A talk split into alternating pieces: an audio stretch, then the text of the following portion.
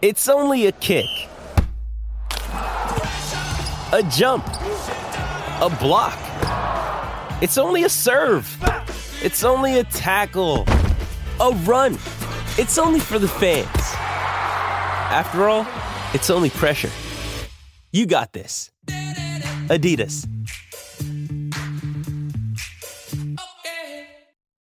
You got to know when to hold Smithy's Multi. know when to walk away, and know when to run. Bet live on your favourite sports. Download the TAB app today. Well, it is actually. it is part of my multi. Uh, so India to beat New Zealand at $1.40.